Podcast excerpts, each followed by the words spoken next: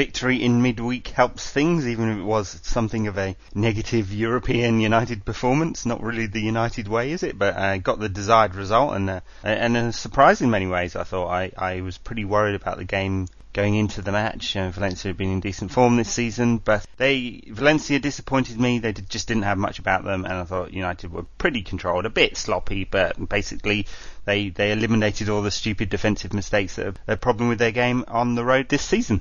Well, uh, you seem to have leapt straight into a discussion about the, the Valencia game. So, um, uh, is there anything you particularly want to say about the uh, worrying, the well, substandard performance against Bolton before we before we jump into some detailed analysis of that Valencia game? Because I think there were an awful lot of talking points in that game the Bolton game, yeah, there were there were a lot of talking points, and I, I think it just it just highlighted the problems with the, some of United's uh, defensive play this season. And, and, you know, obviously Rooney was off colour. I thought he showed glimpses of coming back. You know, hit a couple of nice crossfield balls. He just hasn't got that zip and oomph about him at the moment. One shot just over the bar, but but the the worst bit was was the defending and uh, lost two goals from set pieces, uh, and which is criminal.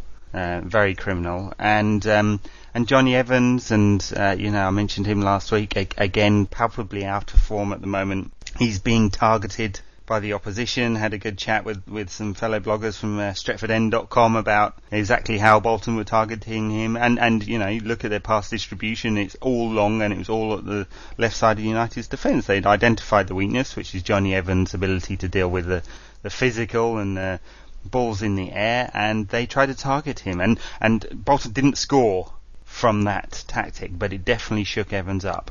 And uh, you know, I just it just seemed a, an obvious problem, and, and so obvious that Ferdinand was going to come back against Valencia, whatever. Yeah, it's um, I mean, I, I don't think Jonny Evans is a bad player per se, but, but we talked about this at some length last week. I think he needs to play alongside Rio. I, I think that's very clear because Evans and Rio looked pretty terrific together a couple of times last season. Oh, look, I, I think Jonny Evans will be a great player. He does need to man up a little bit though, doesn't he? And and and he he's only 22, and maybe maybe we could say that uh, central defenders mature a little later. I mean, understanding of the kind of tactics in the game is an important part of that um that position, isn't it? And uh, I, I you know I I'm not for a minute suggesting somehow that we give up on Jonny Evans. It's the first uh, bad patch of form in his career, I'd say, but he's definitely out of form. Yeah, unquestionably. And listen, the the Rooney situation. Um, I mean, you don't have to be Sigmund Freud to say the off the pitch stuff is really, really messing with his head. I mean, he, he, he just does not look a, a shadow of himself and the kind of combination of physical fitness issues and, and kind of whatever's going on mentally, uh, it, it, it does look like it, it's definitely affecting him. It does, yes. I mean, look, we're all playing COD psychologist a little bit here, but it, it, he he looks short of confidence. His his first touch is abysmal at the moment. Uh, he just doesn't look like a happy man. He's, you know, walking around the pitch with his hands on his head. He looks frustrated and angry. He doesn't look like he's enjoying his football at the moment. I mean, you have to say, really looking frustrated and angry is is the kind of de facto emotion of Rooney over the years, I suppose. But uh, he looks even more frustrated and angry than normal. And and I guess um, you know he's got this ankle injury at the moment. It's it's something I know from personal experience, having had two pretty major ankle problems. Uh, that these things take a very long time to heal. Uh, and playing on it will make it worse, and he'll keep going over on it. And that's what he did against Liverpool, and of course he came back too early from the Bayern game, and now he needs to sit out. And Ferguson said in midweek he'd be out for three weeks. He's just said today that uh, actually he's been training this week, uh, so in theory he could play against Sunderland, although they're not going to take a chance with him, and that's the right thing to do now. Should have done it last year against Bayern, of course, and we all know why they didn't. But he just needs to take some time out, get fit, and that might actually help him with some of the off the field stuff as well because he's just going to be out of the firing line, out of the spotlight. There'll be no newspaper headlines about how poor he was or how he was dropped. He's injured. He can uh, concentrate on finding some touch and form, you know, in the training ground when he's fit, and then return to the side after the international break. Yeah, and it will be great to see him back and at his best. I mean, this is really so clearly one of those form is temporary, class is permanent situations. Wayne Rooney will be Completely. back and having amazing performances in, in, we'll, we'll have forgotten all about this. Do you remember there was a time when Ryan Giggs had like a bad season and a half? Yeah, yeah, and there were It's- reports, uh, inaccurate, mind you, of uh, of people at Old Trafford booing him, A- and you know the, the press got on his back and, and all of that. And yeah, you're t- you're totally right. And look, there's nothing wrong with Rooney having a, a burst of poor form. He'll come back. I mean, it's what annoyed me so. I don't normally like to comment on the the commentators, but it's what annoyed me so much about uh, Stan Collymore and Kevin Keegan having to go in the last week. I mean, Keegan basically, you know, took the moral high ground and said that that uh, you know it's all Rooney's own fault, and uh, you know, of course, he's responsible for his actions. He's not responsible for how the the media harass him, mind you, and that was kind of my point. And and that you know he's got no one but to blame but himself, and he's shot, and uh, this is you know we will we'll you know we'll never see Rooney again. And then Collymore followed it up by saying we've seen the best of Wayne Rooney, he'll never come back from this. Which you know two opinions from one respected person in the game and and one nutter. And hang, I just need to I just need to pull you up on that because I'm not being funny. I genuinely don't know which one you mean is which. well, you know, I'm saying Keegan's respected as in people like oh, him. okay. They like Okay. him, you know. I, you know, he has he has resigned from four out of his five jobs and got fired from the other one. But you know, hey, so, but um, but people like Kevin Keegan, don't they? Yeah, uh, uh, yeah, and they respected him as a player. He was a terrific player, even if he played for the Dippers. But uh, and then Collymore, I, you know, I, I don't know if anyone has any respect for him, and he, he's made a successful career being a loudmouth, and and I guess he needs to grab the headlines. But you know that that side of the whole Rooney thing really does annoy me now because I think we've kind of we've reported on the facts, right? You know, it's uncontested. He he did pay for prostitutes. His wife, it appears, has forgiven him, and they're seeking to put their marriage back together now. Uh, that's that's outside of the domain of, I think, the media now. It's gone and it's done.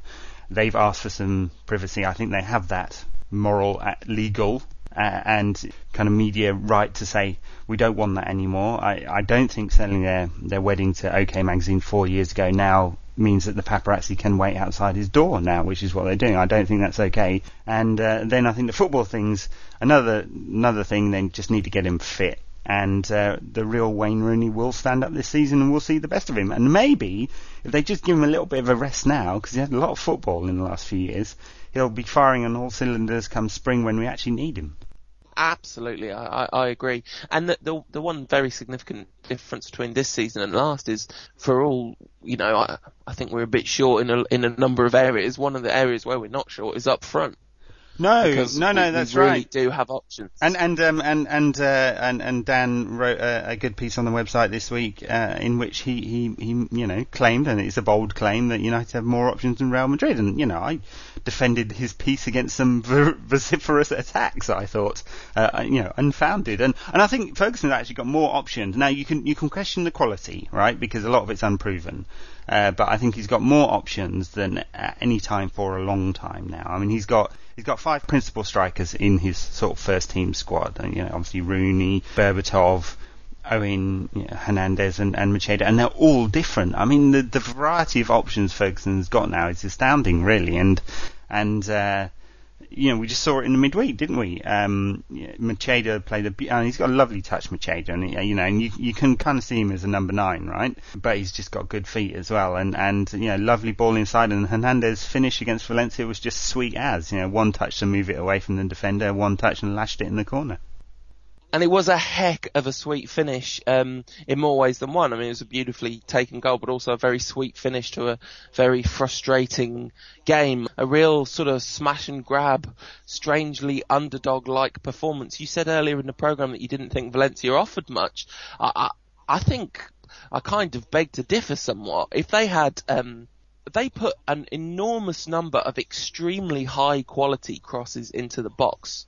Um, I, I can think of at least five or six real peaches of a cross, and uh, we were we were lucky they didn't have. Well, I'm not sure if we were lucky they didn't have someone on the end of it, or if Ferdinand and Vidic um, had just controlled the box Yeah. positionally. Um, let, just- let's say they did the, uh, the the latter of those two. I mean, they are they are very good at controlling, and and then Valencia played with one forward, which they haven't always this season. They've kind of jumped between playing one and two, and I think I said in last week's podcast they play with a lot of width, and you didn't Yeah. need to go over there to to you know know that. you know, but, but hey, that's just me with a Sky Sports you know subscription for my sins.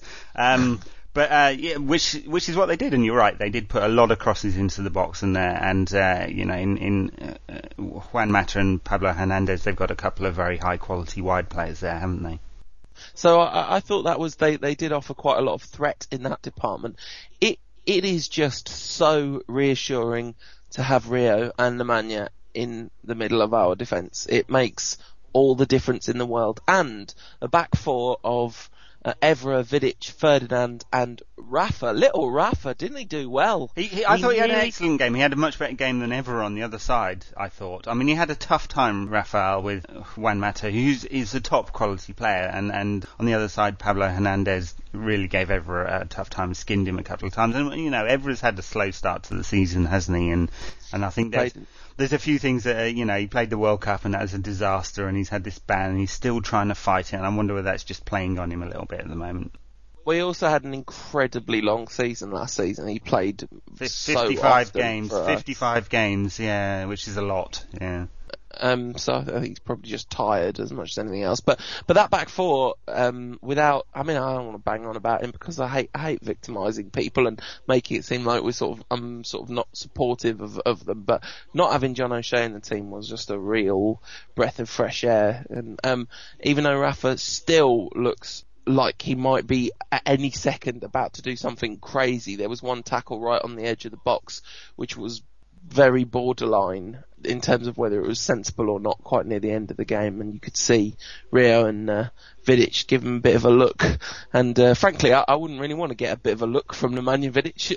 I think um, but yeah um, oh yeah and, and he, he got a somewhat brutalised by that, that Valencia player didn't he? Uh, Nemanja that, that, that's a that's a brave man creating a, a, a vendetta with Nemanja Vidic Yeah, Salgado. Yeah, you wonder whether he hasn't disappeared into a dark room, never to be seen again. Yeah, a couple of camp guards there to give him a severe beating. Yeah, But I think that the story of the Valencia game really was the story of our midfield and and some of the endemic problems that exist in, in the midfield I, I department. think I think you're right. I mean, it's it's it's a sort it's a story of our midfield. It's also a story, I think, of United's evolution uh, in in European football terms. I mean, you think that the complete difference between the side that played Valencia on Wednesday and the side that took the 1999 European Cup. I mean, you know, forget the final and all that, um, but the kind of the uh, side that you know, the swashbuckling side that, you know, went to the final scoring six goals against Barcelona and five against Juventus and,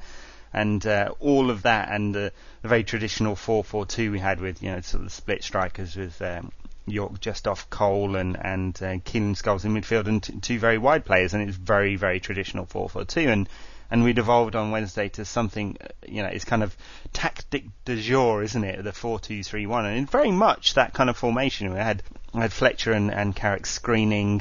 Carrick, I guess, the deeper of the two there. Fletcher did break forward. Carrick, you know, got a nosebleed if he left the, the halfway line, I think. And then Anderson sort of behind Berbatov, although I, I don't think they they ever had any intention of using Anderson in some kind of creative way. Uh, He he was there. They'd identified David Albelda as the the kind of pivot of the Valencia midfield, the the guy who distributes the ball, and and that was right. And uh, they sat Anderson on him, or at least tried to, to to try and break up that pattern of play. And uh, and you know, there's been a lot of debate about Anderson, I think, over the last few months, with you know knowledge of him coming back and what he could give United, and could he be the kind of creative attacking force? And and I've been vocal in my doubts about that. I don't I don't think he's that kind of player. Other people do, and you know I respect that opinion. But I think we kind of saw some of what Anderson's about on Wednesday. And granted. He, he, will get fitter, right? So we'll see better of him, and he wasn't as mobile as he could be. Um, but his passing's a little bit awry. You know, he hit one fantastic left-footed crossfield pass to Nani to set up a chance. But then, you know, one third of every time he got the ball, he wasted it. He actually gave it away. And and you know, looking at the pass distribution of that, some of that were short passes, and he's just being wasteful. Some were, you know, more attacking, forward-looking passes, and he's trying to be more creative and take more risks. There's a few things I want to say about Anderson. Firstly, I don't totally agree with your analysis that he was only there to break up David Albelda's passing, although that was clearly part of his job. He he also got in front of the ball quite often when we had the ball. There's a couple of uh, occasions where he's actually chasing down the defender on the ball. You know, he's the furthest forward player on the pitch. The numerous he he looks like he's got a vision to try something. That's the thing. There's there's a whatever the kind of success rate was, there's a potentiality with Anderson that isn't there with some of the other players in our team. He, you know, Scholes is always looking to try something interesting and creative, and he's trying to do that from the you know, from the centre circle essentially. And Anderson's trying to do the same thing from slightly further forward when we've got the ball.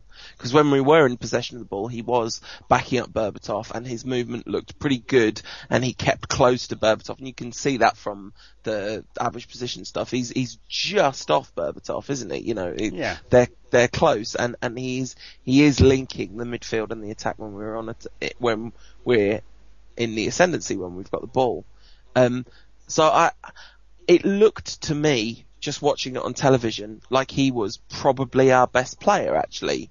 Really, you know, if you were going to pick who who out of the um, well, I guess Ferdinand and Vidic did what they did and do did what they do so well, but but just Anderson just looked he looked he just looked good to me. He looked he looked like he was playing well. Yeah, he gave the ball away a few times, but I mean, mm. ev- ev- everyone gave the ball away a few times, and I think an inevitable consequence of two whatever you want to, however you want to number the formations, two packed midfielders, two packed midfields going against each other, going to give the ball away a lot because there's just a lot of people in that space. well, maybe, you know, maybe not if you're Barcelona, but you know, maybe that's an unfair comparison. We are talking about one of the the, the great teams uh, you know, when making that comparison. Um, yeah, well, mate, look, uh, I have I have high hopes for Anderson as a certain type of midfielder. I think he, he is an all rounder that will do that looks better in a three than a two. Definitely. Um, and you know, give him that bit of freedom. But you know, do do we honestly think that he's going to be the the next Kaká, the next Zidane, the you know Özil, Sneijder, Iniesta, the the creative heartbeat of United? I don't think there's enough evidence there to say that he is going to. I don't think there's any evidence over a career that he's going to become that. I mean, I dug out all these statistics this week to try and you know to prove one way or another, and and, you know, this is a boy now who's played about 130 senior games. I have to say the ones in Brazil, it'd be hard to call them senior games. They're at Serie B level and then state level. That's like playing in the Manchester Senior Cup. Uh, you know, so you know, 120 or so in European football, and there's uh, what was it, 13 assists in that time. So, uh, and uh, two goals or something, you know, awful like that. Um, maybe he got two in Porto, so maybe three goals in total. So this is, is someone whose stats don't suggest either a creative player or a goal scoring midfielder. Which kind of makes it a bit difficult to say he's going to be your attacking player because he's just not, his output's not enough. Uh, now maybe that will come good, you know. Maybe he just he's had three years at United now.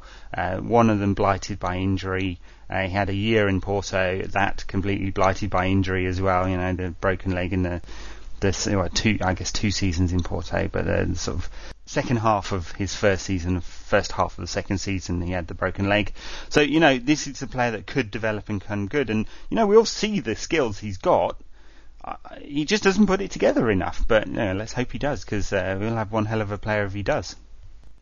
Yeah, I mean, I don't know. I just, I, I, I just, I just thought he, he changed the texture of the United side. I can't, I can't quantify it less esoterically than that. I just thought he he gave us something that we've been lacking in that game. Yeah, um, I, I, think. But, um, I mean, you know, we started this discussion on on on uh, you know talking about tactics really, and I, I think there's a good argument now if you look at the makeup of the United squad right now that that playing three in midfield and two wide and one up front pro- probably makes sense for United, doesn't it? I mean, you know, they they've started the season you know okay playing four four two, you know, clearly away from home that hasn't worked. But then you look at some of the players and they just seem to perform better in that. You know, Carrick, you can't, you just can't play him as the defensive player in a 4-4-2 and, and expect to have that kind of oomph in midfield. You know, not at the moment with Carrick anyway. And, um, and, and I think most of his better performances have been in a three. And, and Anderson, we've just said we think he's more comfortable in there. Darren Fletcher can play in any system and, and stand out. Rooney's, you know, we get more output from him if he's, uh, you know, on his own. Uh, whether that's his best position is, is up for debate, of course. And, and Berbatov's a difficult one because I think he actually prefers playing in a two. But, you know, there's, on the balance of it, I think probably playing you know, three with one of those, you know, as a more attacking midfielder makes sense. I, I just think, and you know, sorry to bang on about it again, that you know we're just missing that that one, you know, that creative that creative player around which the team would be built. There's a couple. Okay, first of all, I think the debate's over. I think that's how we play. I think we play like that against big teams, and it's been like that for a good few seasons now. That's going to yes. be the way that Ferguson plays, and he's going to play 4-4-2 against weaker teams at home that's you know it's it's just that's the end of the story I think. Um, and occasionally there'll be a, a kind of uh, unique game situation where he'll decide to do the thing you don't expect him to do. That that'll happen once in a while. There are some significant problems with that position with that situation creatively um, because as you say we are missing the one. Let's not reopen that discussion we just had about Anderson because it took a long time.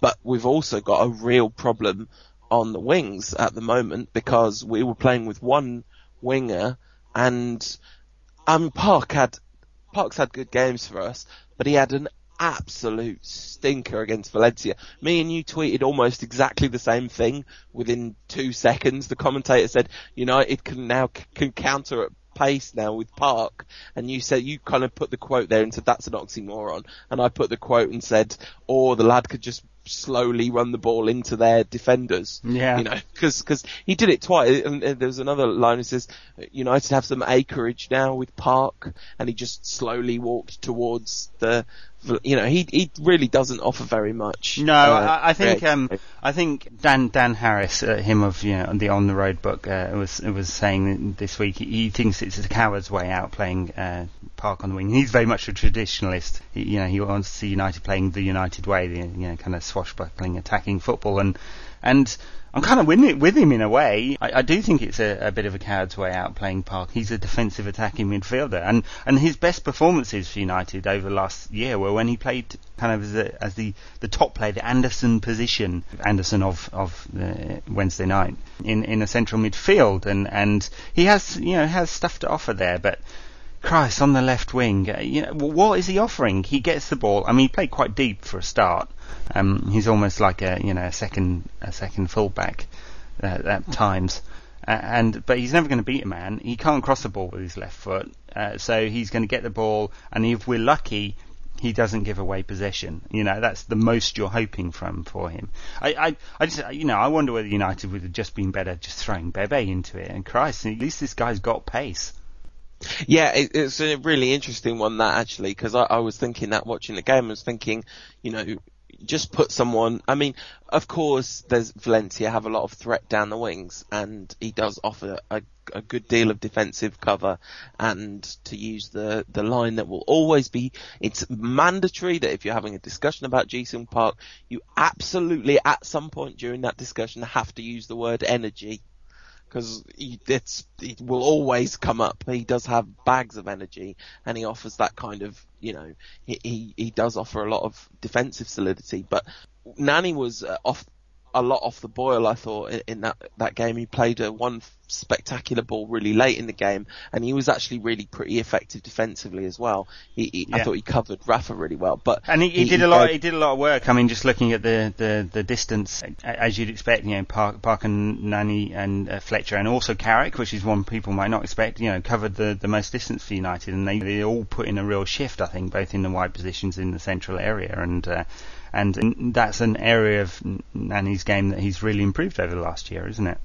Well, sure, but I think in this game his attacking output suffered from it, and it was one of one of the reasons for frustration was that Park was offering nothing and Nani wasn't offering what he normally can going forward. Um, and actually, I have to say we won the game because Sir Alex turned it. I mean, it, it, it was it was a pretty bold you know, he rolled the dice to us to an extent, didn't he? He he really did go for the win at the end. Yeah, well, I think Ferguson's a gambler. I, I think he's become more security focused over the years uh, in terms of his, you know, the, the kind of tactics that he, he plays. But I think he's still prepared to gamble. I mean, he's still pre- prepared to, if if United are losing a game, he's still prepared to f- put four forwards on and, and really go for it. And uh, and I think that he made absolutely the right substitutions, not only because it produced the winning goal, but just for the game time. I mean, had worked really hard. Anderson was looking shattered. They were beginning mm. in the last 15 minutes to look like they they could get some dominance in midfield, Valencia, which they hadn't had up to that point. Um, certainly not in central midfield. And I thought it was the right one. Bring Macheda on to play right up top and try and hold up, and uh, bring uh, Hernandez on for his pace to try and stretch the game. Which he clearly did, and if you if you look at the that average position, you can see how far forward Macheda and Hernandez were playing by by the end of that game, and and, and they combined fantastically for the goal. And and somebody said on Twitter that that no Rooney, no Scholes, no Giggs. There, there, there was a, there was a real next generation, Star Trek: The Next Generation feel to this uh, Manchester United lineup. Uh, perhaps with the exception of Rio.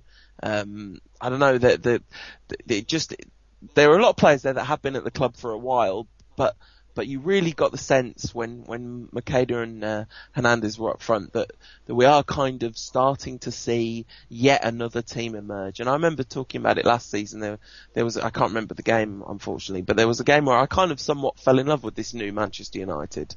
You know um, that that they they definitely there's definitely an enormous amount of potential kicking around, and I, I really think we're short of greatness at the moment. I really do. I, I, I said in our season kind of premiere preview show that, that I thought we were going to win the league, but I, I don't actually think we're going to win the league. That'd be lovely, but I, I do think we're we're kind of a little bit short of greatness. But but I do have an awful lot of affection for this United side, however kind of frustrating and, and limited they they and occasionally limited in some areas they might be. Yeah, I, I just. I, I think you're right. There's lot, there's lot, plenty of potential there. There's, but potential and you know developing that into something is you know a very different thing. I mean, Ferguson is a patient man with players, and sometimes that's frustrating. Right? He's been 230 odd games patient with John O'Shea. and, uh... oh, John O'Shea! I just, Oh, there was a point talking of Ferguson's excellent substitutions. At about the 55 minute mark, O'Shea started warming up. And you just like looking at this game thinking, that really is the last thing this game needs is John O'Shea to come on. Yeah, I thought he was coming on. I, I saw that and I tweeted about it. Yeah, which was something like along the lines of Christ, why is John O'Shea coming along? Which I think you know 400 people retweeted. Mm. Yeah, mm. yeah. Yeah and and Ferguson obviously got the message, and, and he didn't come on. Two, uh, two, uh, but, two rights, yes. But what a fantastic goal, eh? It was really, really well taken. Kiko's part in it very important, and well, as as uh, as Darren Fletcher so eloquently put it in the post-match interview. Uh, I don't, I, yes, this is this is has a clean tag on iTunes, so we can't exactly, yeah, exactly. repeat that. Yeah, but um, yeah. yes, there was some Glaswegian vernacular coming out there. Yeah. Well, um, I, I, guess that's Valencia. You know, great result. given given if the, if it'd gone the, the other way around, United would be on a point and staring at group elimination. Uh, as a, just a fantastic result, and I guess they did what they needed to do. Um, I think we'd all like United to play with a bit of style away from home, but we don't anymore. We are still more Italian than the, the Italians.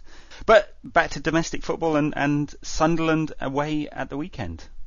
Yeah, tough game.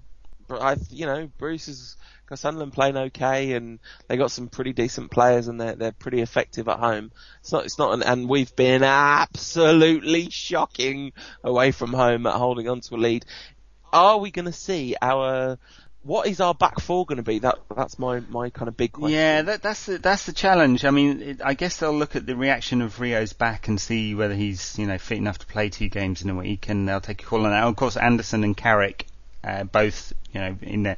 Uh, Anderson played against Scunthorpe the other week, but this is, a, as Ferguson puts it, the first real game. I think that's a bit of an insult, you know, Scunthorpe myself, but I just think he forgot that it happened. Yeah, yeah. Like, he wasn't he there. Did he didn't mean not to. He didn't mean to miss the match. He just had arranged to go away. He completely forgot we were playing Scunthorpe. And then there were some panicked phone calls. Like, oh no, no, we'll just pretend I'm scouting. Yeah, short shorts, you take over. Yeah. yeah, exactly. Uh, yeah. Oh dear, that's a mental image you don't want to have, isn't it? Yeah, but you just you just gave it to us, so that's your fault. That is. So yeah, so Sunderland. God, uh, it's it's really hard to pick this side because you'd presume Paul Scholes would come back in. It just depends on how fit he is. I mean, they said he had 10 days out, then it seems like he, he wasn't really injured. So, you know, I, I'm not really sure, actually. If he's fit, he'll come back into it. If not, they'll take a call on how Anderson and Carrick have reacted to having a game. I mean, Carrick, will, I would think, would play anyway. Anderson will just depend on, you know, it's, it's, uh, depends when he gets any soreness in the knee. We, we won't see Rooney, uh, we'll, we'll see, I would expect Berbatov up front on his own. And in terms of that other defensive position, well, Jonny Evans wasn't even on the bench against Valencia. Uh, Smalling was, so that would kind of tell you that Smalling has first dibs on on that uh, place if Ferdinand isn't deemed fit. Well, not necessarily because maybe he's just like giving Evans a proper rest. I don't know. It'd be interesting if Chris Smalling does play that. That that certainly. I mean, he, he's obviously had a fair few Premiership games, hasn't he, Chris Smalling? Because I don't know. I'm I'm I'm worried about him at, at, this level still. Yeah, I mean, but how does he learn if he doesn't play? I mean, yeah, he's sat on the right. bench. He's not even playing reserve football, so he's just sat on the bench doing nothing. So, and look, he he did look uh, like he's got the full package uh, against Scunthorpe, albeit against Scunthorpe. Uh, but you know, yes, we've seen some defensive aberrations. Uh, I you know, I, I, think as soon as he signed for United, the, all the poor form came out, didn't it, for Fulham? it did. Um, it's um, it is interesting that there are a lot of selection dilemmas. I would be surprised to see Anderson because he really did look exhausted at the end of that game. Um, mind you, there is a decent break, isn't there, after after this game? There's the international break. Anderson won't be involved for Brazil. He Hasn't been for some time now. Uh, a few of the other players might be involved. I mean, it depends on Rio and, and his fitness uh, for England. Again, Rooney and his fitness. Ferguson said today that Fabio can make the call. I hope they don't play him in that match against Montenegro if he's not 100% fit, and you can understand why Fabio might. You know, pretty desperate and short forwards at the moment. I guess uh, all the other European players will be away. Nani will be away. Portugal, O'Shea, and Gibson with Ireland. I, am not sure about Park. I don't know whether South Korea have a match in the week, but I guess they would. So, you know, they've got the, the break from club football. It's a couple of week break, but there are definitely quite a few international games going on. Yeah, but for particularly for Scholes and Anderson, it's uh, you know, I mean, assuming Scholes is fit enough to play, then then you definitely would expect him to play. Yes, I, I yeah, I, it's just it just depends on fitness. I mean, I guess we'll we'll find out tomorrow, and we've got a, a three o'clock kickoff on Amazing. a Saturday. On a Saturday. This doesn't seem right anymore, no, does it? No, it doesn't. Yeah. I, I, long for the more traditional start times of twelve fifteen on a Saturday. And given that Sunderland are one of these clubs who keep reducing United's ticket allocation, there'll be about three United fans officially there, although obviously a, significant amount more actually there. I guess a lot of us will be trying to find a pub with a dodgy feed or an internet stream somewhere. Um, I, I don't know what you're talking about. You're breaking up, caller, caller. Crank call, crank up. call. So I, I guess prediction. I'm going to predict that. I think we got two two predictions. We've got to make. You got to make a scoreline prediction, but you've also got to make. You got to pick your back four. That's uh, that's the prediction. So I'm going to go with the back four that started against Valencia. That's going to be my my bold claim. Bold. I, what about you? I. I don't think it will be the same back four. I, I think Ferdinand will not play, and I think one of uh, Smalling or Brown or O'Shea will come into it. It's uh, unacceptable. At one some of, point. One of Smalling, Brown, and O'Shea. Wait, wait to go out on a limb there. I know. I don't want to, you know, sit on the fence or anything there. You know, definitely. And I think we're going to get an away win. I think it'll be definitely. I think I'm going to go with a three-two win to United. Wow, uh, confidence, confidence. Yeah. Yes, I, I, think we're going to pick up our first win of the season as well. I, I, uh, I, I, predict uh, a two-nil win for United. I think we'll have gained loads of confidence for Valencia. I also think there'll be some broken legs and a red card uh, somewhere, and Lee Cattermole might be involved in that. Um, uh, well, I hope he doesn't. We really can't afford any broken. I mean, obviously, one never wants that sort of thing to happen, but but we really can't afford any broken legs at the moment.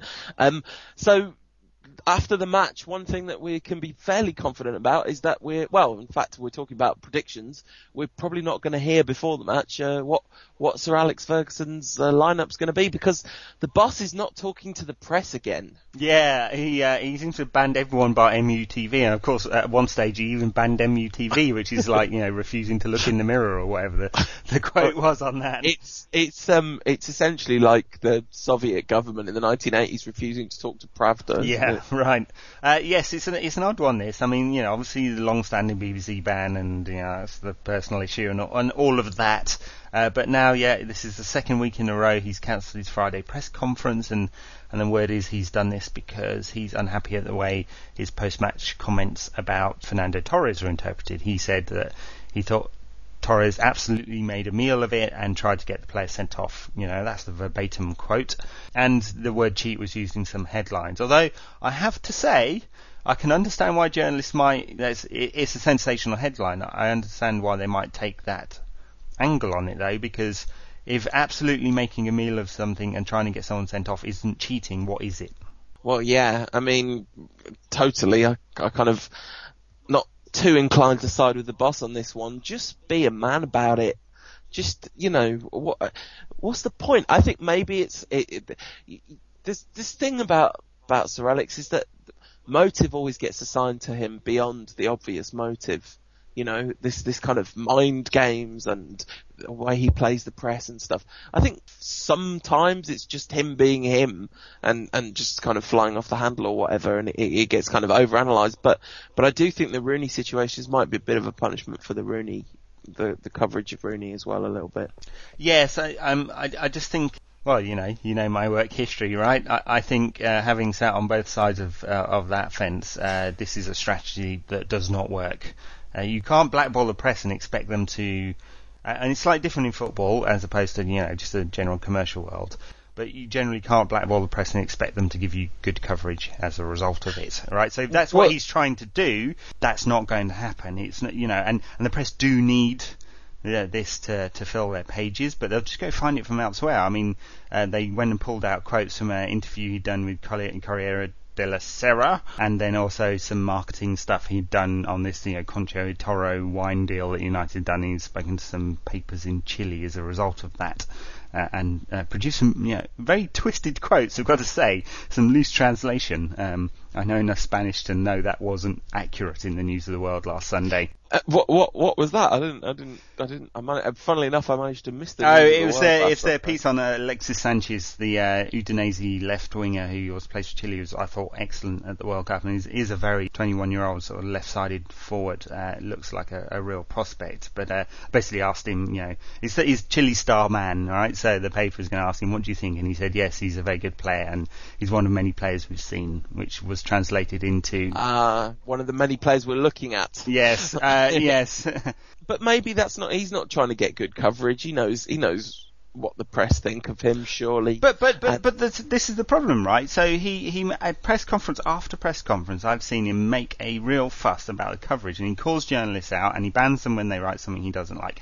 He does care about the press coverage, right? You know, you can say, oh, he doesn't care, it doesn't make an effect on the team, and you know, yeah, it doesn't, doesn't. If we, if United aren't doing press conferences, it makes no difference to the team. Ferguson cares. It's in fact, I'd go f- as far as to say it's his obsession uh, with the media, and that's why he's banning them. Let's. I, I don't think we should pretend otherwise. He's banning them because he wants better coverage. It matters to him, and he's not going to get it by doing this. It's just not going to happen. What he needs to do is open up to the press, build relationships, and he finds that very difficult because personally he can't do it. He doesn't have those kind of interpersonal skills with the press because he sees it as a war. Whereas if he you know, uh, treated them as some kind of partnership like he does with his players, right, to try and get the best out of them. And he's perfectly prepared to do that. Shouts at them the hair dry when he needs to, puts an arm around them when he needs to. When he works with the press, it's it's always the war. It's never the arm around the shoulder. And he just needs to open up, and he'll find he'll get loads of better re- reaction. In fact, if he had a reputation for doing that, the the press coverage may well have been more about you know Dimitar Berbatov's hat trick than Ferguson, you know, supposedly calling Torres a cheat. Yeah. Um, on the other hand, of course, the, the, the inclination of the British press towards the negative is pretty well established, isn't it? Yeah. It's, a, it's always going to be a bigger story. Yeah, always it's, it's always a bigger story. I, I just think that's that's the nature of journalism, full stop, rather than the British press. But yeah, and you know, I'm I'm all for belief in people's capacity to apply tremendous personal change in their own lives, but I don't see any evidence that Alex Ferguson has any interest in dealing with the press in in any way differently to that which he has been doing for the last however many years.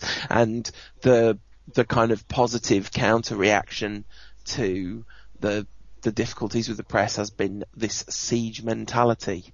It's all the them against us, you know. We're the mighty Manchester United and they're all out to get us. And Yes. that's been pretty effective at different times.